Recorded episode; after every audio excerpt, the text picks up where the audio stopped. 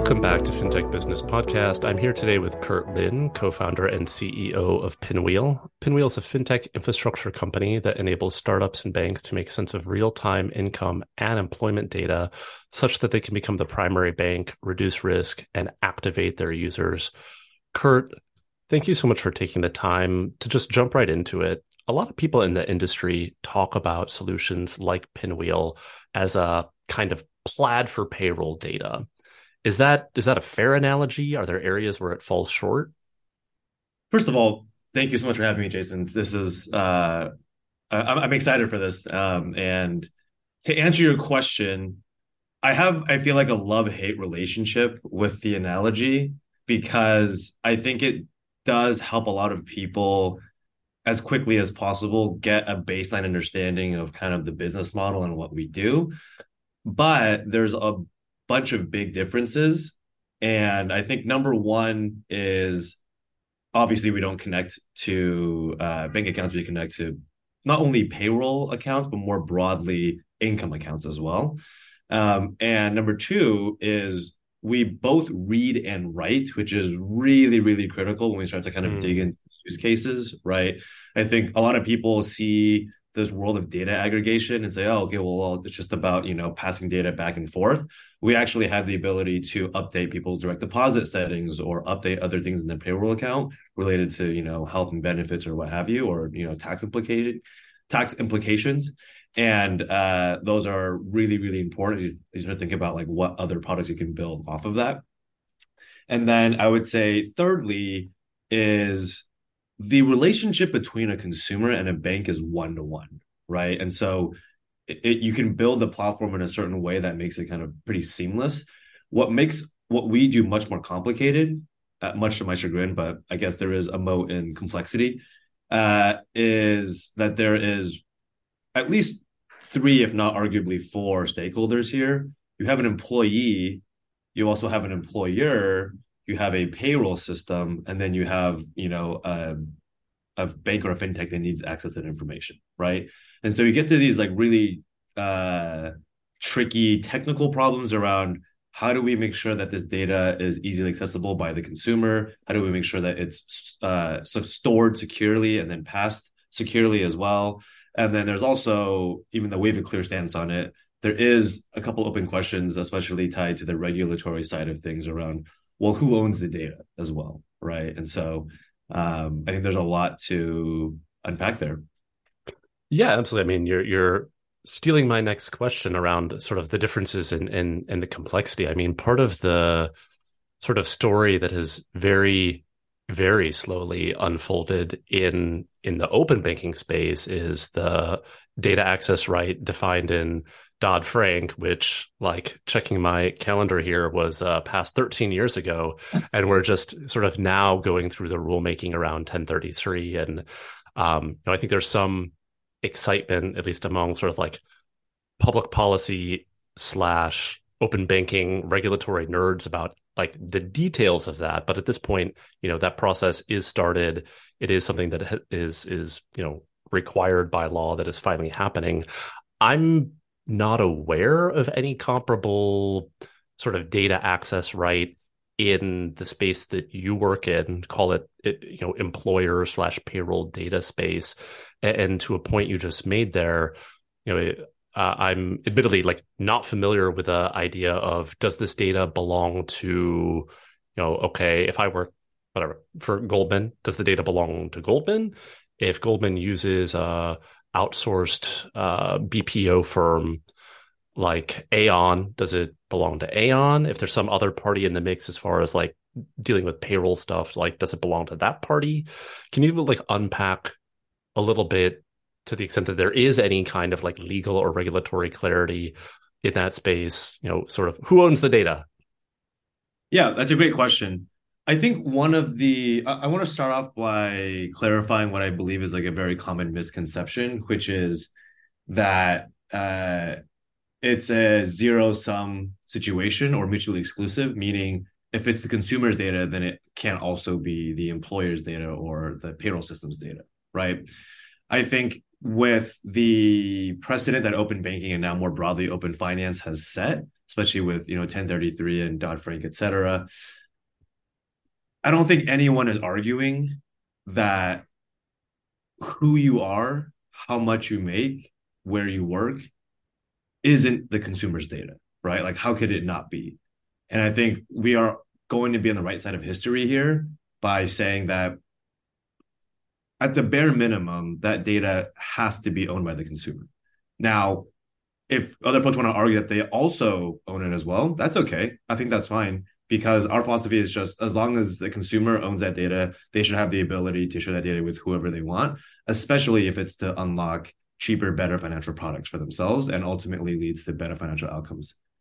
Right. And so a lot of the work that we've been doing um, on the policy side is we've been working uh, with the CFPB and with Senate committee members on uh, expanding the definition of 1033s uh, and more specifically the clause around consumer financial data to explicitly call out that payroll data belongs in that larger bucket of consumer financial data right? When you think about the implications of that information it literally is the prerequisite before you can get a mortgage get a credit card get an auto loan basically do anything in your financial life. So uh, you know i think it's only a matter of time. It's not really a, a question of if it's a question of when.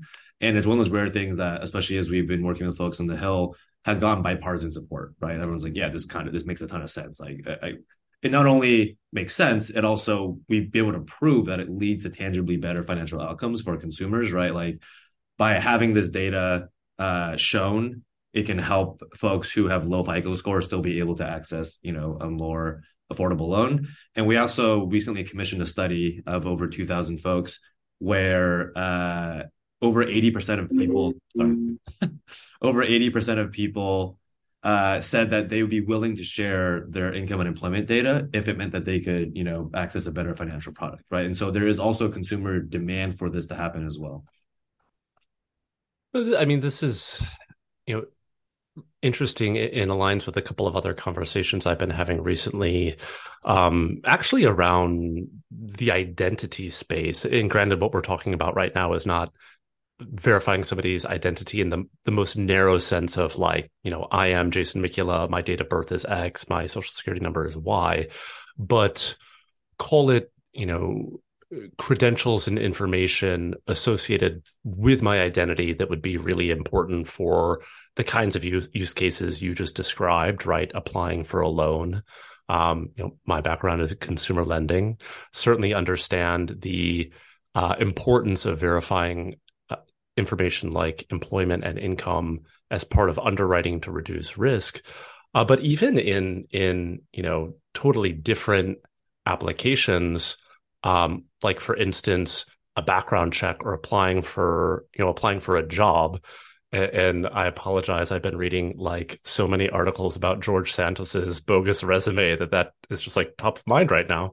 But it's like if you think of like, okay, what does it mean to look at somebody's resume and you know they've listed I worked here, I worked there, I worked the other place. You know, how are people verifying that right now? They're probably picking up the phone and calling. So even as the employee who's like, okay, I started at this employer on date X, I worked there through date Y, my like official title was whatever, you know, I can only provide essentially a declaration that that's true, but there's no way for me to basically provide a whatever a certified credential like i really did work at this place and you can know that without having to call you know call the hr department. Or i suppose in the old days like ping twn in the case of underwriting. Yeah that's exactly right. And you, you mentioned you know what do you do now right? Like some people are picking up the phone and actually calling your employer.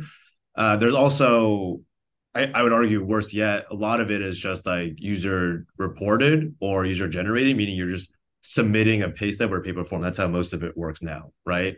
So that leads to a huge friction point where you as the customer have to get all your paper forms, your W-2s, your pay stubs and upload them, uh, which is obviously a, a friction point for you.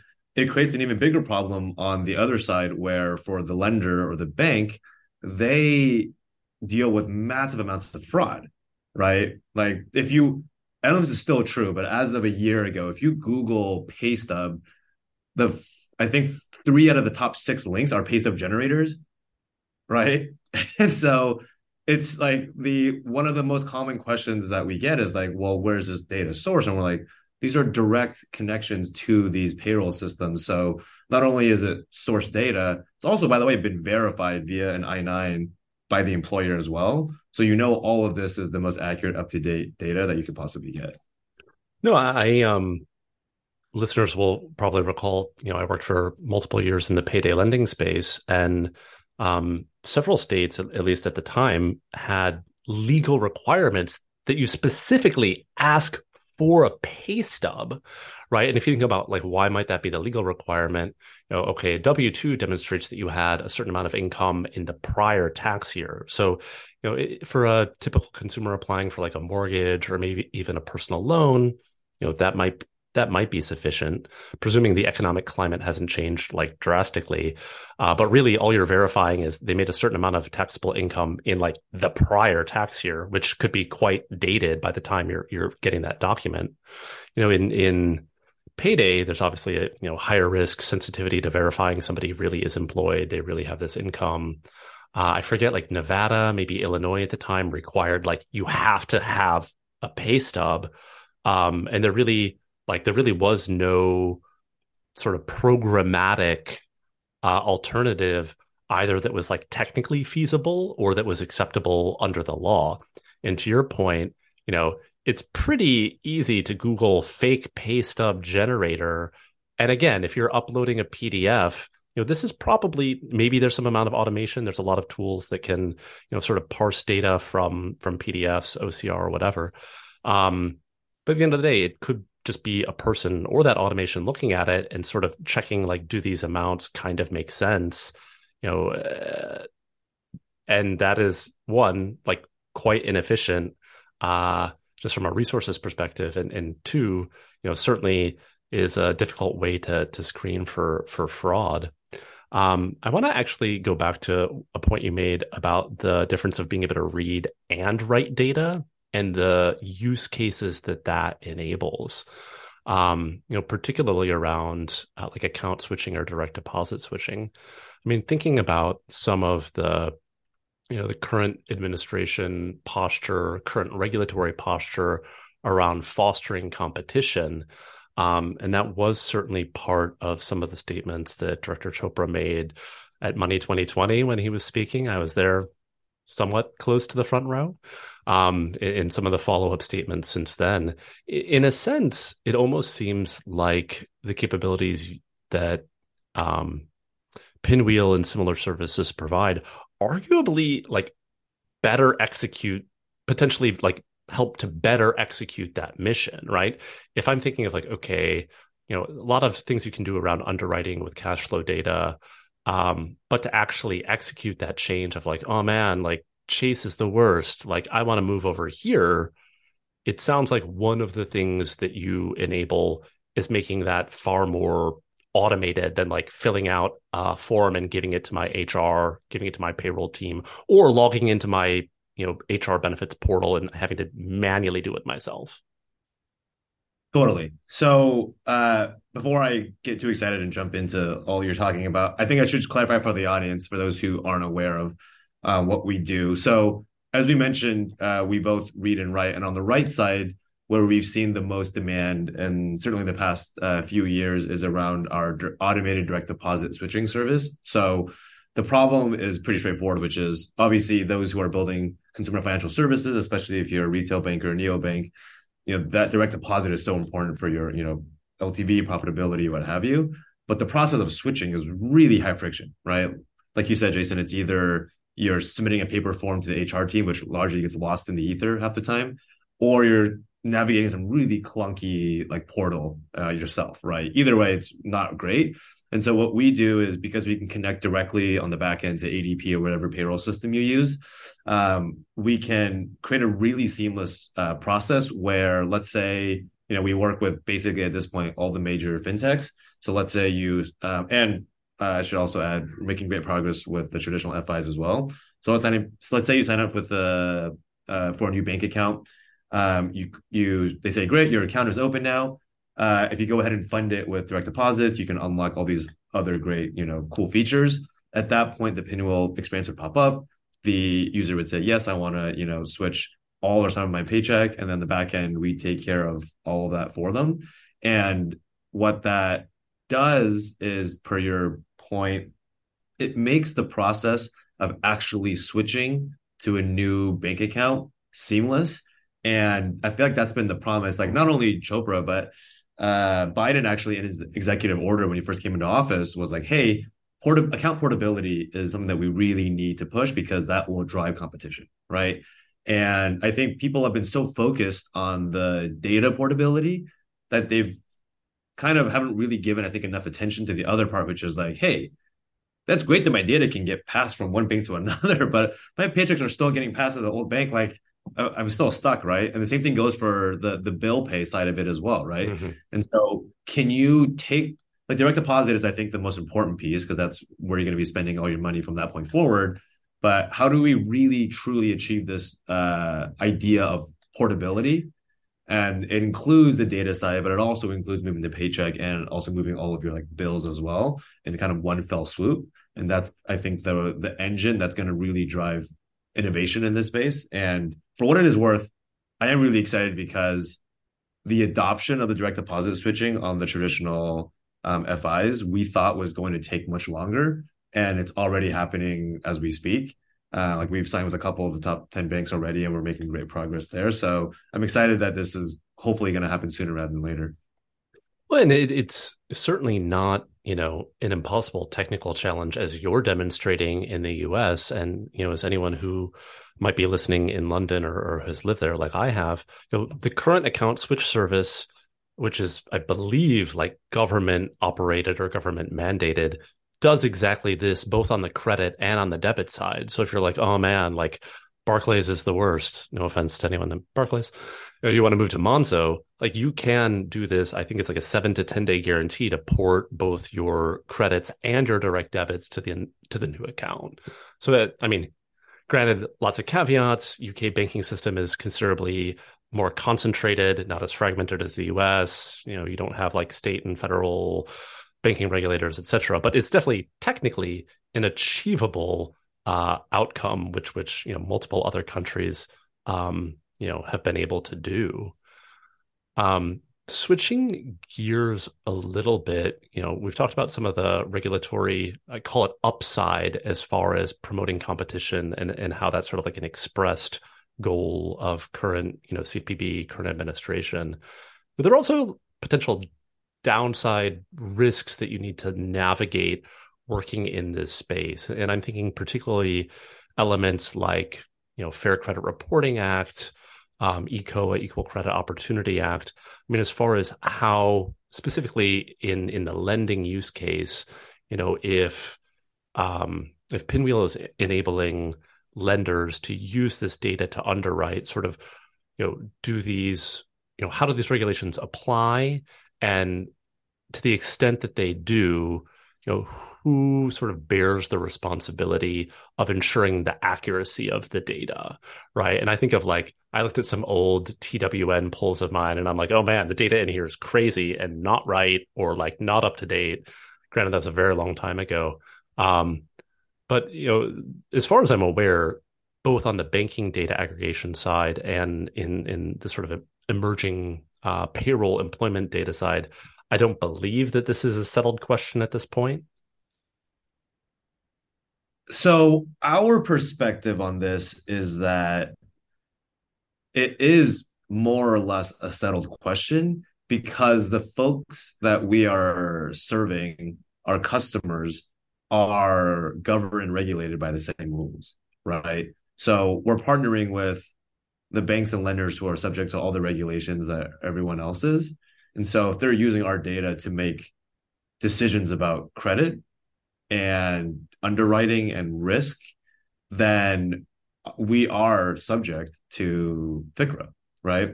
And because of that, we made the choice very early on. Honestly, much to my chagrin, because it's operationally way more complicated and a huge pain in the ass. But we made the choice to be a CRA, a consumer reporting agency, because we saw this coming and said, you know, I you cannot in good faith sit there and try to claim that you are not uh like this data can't be used for underwriting and then you're not responsible for the the outcomes of that data right you can't just furnish it and say well it's not my problem if it's inaccurate right this doesn't make any sense and frankly i think doesn't align with philosophically what we believe which is it's our job to access the data and make sure that it is as accurate as it can possibly be and live with integrity to that mission and that belief and if we are ever having a situation where the data that we have leads to adverse action or is in some way inaccurate, that's our responsibility. We're at fault, right?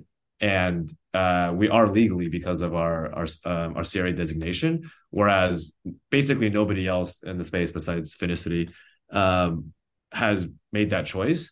And I think on a long enough timeline, you will start to see that that becomes a real issue because it's just frankly illegal to use that data for anything other than basic verification, right?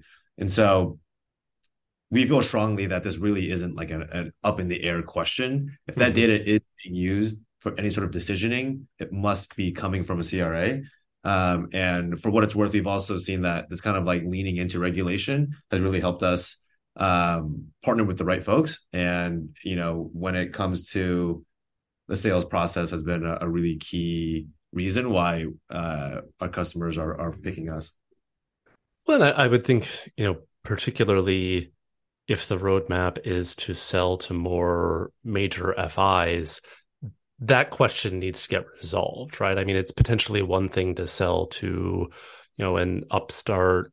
I don't literally mean upstart, but maybe uh, fintech lender that is maybe higher, you know, higher risk tolerance as far as how they ingest and how they use you know somewhat novel forms of data for screening and underwriting it's a different thing if you want to go sell to chase and bank of america and wells fargo who you know for despite the large fines that these institutions tend to incur are actually you know rather risk averse when it comes to things like experimenting with ai and using you know quote unquote alternative data um you know let alone using relatively you know small or newer vendors Totally. I think, uh, and I'm sure we'll get to this at a, at a later point in the conversation. What we see is that, like, like the, the hope has always been, I should say, that you serve the early adopter population, which are the fintechs. But the way that you really know that you've uh, changed the game, for lack of a better term, is when all the big banks that you just mentioned adopt the same technology. And so, you know, I think the adoption curve for us has been faster than expected because we've leaned so much into the regulation and said, look, like if we were operating in consumer tech and where there's it's the wild wild west and there's no rules, like sure, like I think this would be a very different story. But if you're operating in financial services, like the regulations for all the pain that they cause exist for a reason, right? Like something happened sometime back before probably you and I were born, or so oftentimes while we, like not that long ago, right? Some people did bad things. Those bad things hurt consumers. Then lawmakers said we have to create laws to protect these consumers. And that's why all these regulations exist. And so if you just at face value, at least appreciate that these things exist because they're there to protect the, the folks who are largely the ones most at risk, then leaning into it is not only the right thing for the business, but just like the ethical thing, frankly. Mm-hmm. I mean the and, and, you know not to lean into the very uh, at this point overused like fintech cliche of like expanding access and inclusion, but I mean that does sound like one sort of core use case of your product around you know unlocking either unlocking access to credit period or being able to bring um, interest rate you know, particularly below the sort of arbitrary but very real 36% cap that sort of most of the US lending system operates in. You know, on the other hand, I'm sure that there's like an entire sort of second bucket, which is just uh, increasing efficiency, right? I mean, it's it's been a while since I did my mortgage uh, application, and it was also here with a Dutch bank. Um, but I can tell you, it involved a lot of PDFs and emails. Um, which was not fun. And if you start to think about like, okay, what are the inputs? What are the fields that go into these things? And start to think about the combination, you know, yeah, open banking on sort of the assets and um, you know, bank account data side, but also the other components that you're going to be looking at as a mortgage underwriter, like employment, um, you know, and the, the other pieces of information that live in that sort of payroll HR system. You know, I, I'm imagining there's sort of multiple ways you can serve different segments in the financial services system. Yeah, totally. So let me give a couple other use cases here that I think will tie this all together. Um, one of the so we obviously have the direct deposit switching product as we mentioned, and that serves everyone from you know a, a small starter neobank all the way up to the biggest banks in the in the world.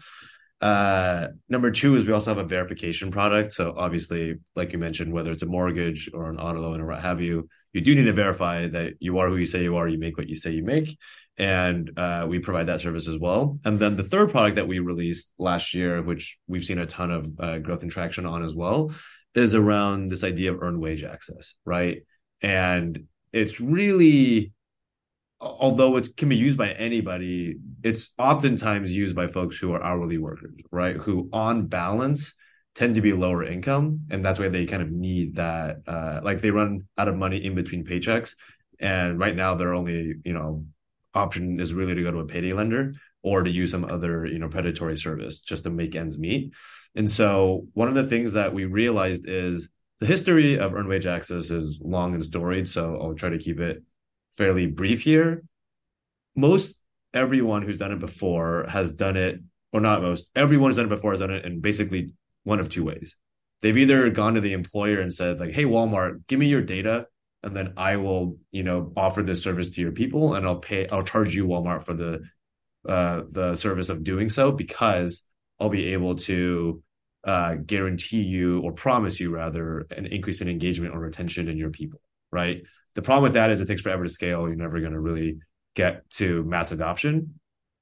The other side of it is some folks have tried to go D2C, but because they don't have really good data, right? They're kind of like guessing at using geolocation or what have you to kind of like bridge the gap. And it kind of works, but there's always like kind of big risk factors there. What we saw was wait a second, we can connect into all the time and attendance systems and all the payroll systems. So we have source data in real time to know that Jason has clocked in and clocked out today of his shift at Chipotle. We also know that he is still actively employed, so there's minimal risk for fraud. And we can help claw back the funds that we forwarded in two weeks or a month or whenever that paycheck actually lands. And if you put those three things together, now you have earned wage access as a feature, as a service. And so we've launched that with some of the biggest fintechs in the space, and hopefully soon with uh, some of the largest traditional FIs as well. And that is a use case that really helps i think that underserved segment be able to access liquidity at any time without having to pay any sort of exorbitant fees or pay like a, a usurious rate to access that credit no ewa is probably one of the examples i point to most frequently about like a real uh, innovation that has been very positive for consumers. I mean, to your point, and again, like I worked in that seg- segment, the payday segment, for like four or five years. So I'm very familiar. It's like, you know, you could be paying 10, 15, 20 dollars to borrow 100 dollars for a period as short as like five, six, seven days. And, and you know, EWA doesn't, it's not going to solve that for every consumer, particularly given that a lot of low income borrowers um, are on you know social security benefits or some kind of other you know government benefit that this wouldn't apply for. But for those consumers who are employed it takes something that used to be you know 15 per 100 and takes it hopefully very close if not to zero um, which i think is a far better model than the sort of tipping expedited funding fees, etc., that that you see with a lot of the sort of direct to consumer, quote unquote, earned wage access or, or cash advance type products. Um, I'm hoping we have time to squeeze in a couple of like macro themed questions.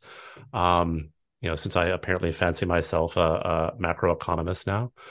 Um, lots of hand wringing right now, you know, both sort of like Wall Street Journal business page, but also within like fintech and banking, given this is an environment that like we've never we've never seen at least at least not in my uh, career as far as like inflation interest growing layoffs although concentrated in the tech sector uh, tech sector banking fintech uh, somewhat weirdly not in sort of blue collar hourly worker sector which is still showing a lot of resilience i mean from your vantage point working with fintechs banks particularly when it comes to sort of credit quality appetite for risk, how they're underwriting that risk.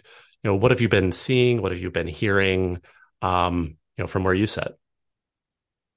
First of all, I just want to say that uh, you're not alone. I feel like everyone now is a junior macroeconomist on on Twitter, at least. Yeah, exactly. Um, what we are seeing is definitely a, a sea change here. I would say the tenor of the conversation, if we rewind the clock six to nine months, everyone was just so focused on like, well, how do we grow our top line? And how do we grow our like book of business? And like let's just get loan volume as high as humanly possible. And let's just get like like we like we'll do whatever it takes to pay super high customer uh acquisition costs because we know that we're going to be able to like monetize them down the line blah blah blah right? And that has really changed uh, to now on the lending side it's every other word is like risk management and like collections and like you know how do we basically how do we look at our book and like make sure that everything that needs to get paid gets paid and we minimize our loss rates right? Like that's the entire conversation every time. And then on the banking side especially in an environment with rising interest rates uh, you know, deposits are getting repriced or mm-hmm. deposit accounts getting repriced. And uh, that means that the there's kind of been a shift in like, hey, we really want to make sure that we can shore up our balance sheets and get our deposit growth really healthy. And so it becomes a hyper focus on like, let's really make sure that we're driving direct deposits and just like continuing to make sure that we're, you know, getting the assets in as much as possible, which is not actually a change in terms of the outcomes, but the tenor of of of, of how you get there and why you get there, I think is, is a bit different. But I think the most jarring difference has definitely been on the lending side where um you know we we had our whole sales team like we had a powwow we're like hey what are we hearing from the market and it was like the the the notes that we had from our like q2 like uh powwow was like you know, how do we like really show that this, you know, helps them open the top of funnel and increase mm-hmm. conversions and like maximize their book of business, loan volumes.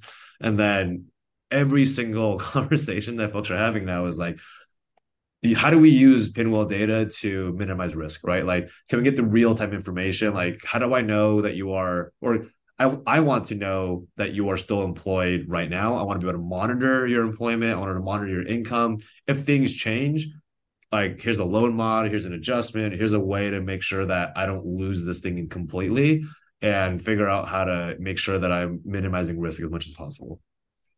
Yeah, that is exactly the the sort of direction I was going to go uh, as far as like are there are there currently ways or are you working towards ways to do those kinds of things? So I mean on the one hand, you could make an argument that this is kind of like consumer unfriendly, but if I you know, upfront have your permission to monitor your employment and income on an ongoing basis. And maybe, you know, that's getting you some sort of preferential rate by letting me sort of keep tabs on that. And then I see like, oh man, you know, your your hours were cut and you used to be bringing home, you know, $7,000 a month, but now it's like 5,000 and you know i you have a credit card with me i'm you know i'm going to cut your line you know the consumer's not going to like that when you take that action. But as far as thinking about it from the you know lender perspective, that becomes a very sophisticated and narrowly tailored way to adjust risk appetite through the cycle. I mean, if I think back to um, either I'm either housing crisis or maybe even COVID. I think this happened during COVID where lenders started like cutting credit card lines. And then there's this big uproar of like, oh, right when I need this, you know the bank is taking it away and, and you know that was responding to macro indicators you know you, if with something like this you know deployed uh again like safely and transparently with a proper user permissions, you know, you can imagine a way where you can do it in a much more tailored fashion, which yes is still not a great outcome necessarily for that individual consumer, but conversely might protect them becoming from becoming over indebted. Exactly right. And that's kind of been our thesis, which is look, we want to do whatever we can to make sure that consumer is in the best financial you know, shape they can be the benefit of the data is that whenever possible, we can give advanced signal, right? Because the payroll system, you see stuff in real time that you'll you won't even see the bank account sometimes for months, right? Mm-hmm. So like the example I always give is you've been if you've been fired or furloughed, that sometimes won't show up because you'll have continued payments and severance or what have you going into the account where you may not know that person actually doesn't have a job anymore for three or four months down the line, right? And if the consumer obviously grants permission is willing to share that information and the lender can see that it's like hey okay it actually behooves us to hit pause let you figure out you know how to get to that next step and then restart this thing because otherwise the other option is to just wake up one day realize it's been defaulted on and now you're selling that debt to a collector for pennies on the dollar right so it actually behooves both sides of the table to have more information earlier on to help both parties make the best choices. Amazing. Well, we will have to uh, check back in, in a year and see how uh, our ma- macro predictions have, have panned out. Um, I'm afraid that's all the time we have for today. Kurt, thank you so much for taking the time. Where can listeners keep up with the latest news from Pinwheel? Uh, we have social accounts on LinkedIn and on Twitter at Pinwheel API. Uh, you can also follow me at Curtis J Lin on Twitter as well. And then um, for anyone who is interested in learning more and or interested in joining us on our mission, uh, we also have a careers page. We are still hiring. Um, so it's pinwheelapi.com slash careers. And I still, I also want to say on a final note, Jason, you have an incredibly soothing radio DJ voice, and I uh, I feel much more at peace and calm than I was before this call started. I, am I'm, I'm leaning into my my second act in my career of uh, podcast slash radio host. Um, all right, until next time, Kurt. Thanks, Jason.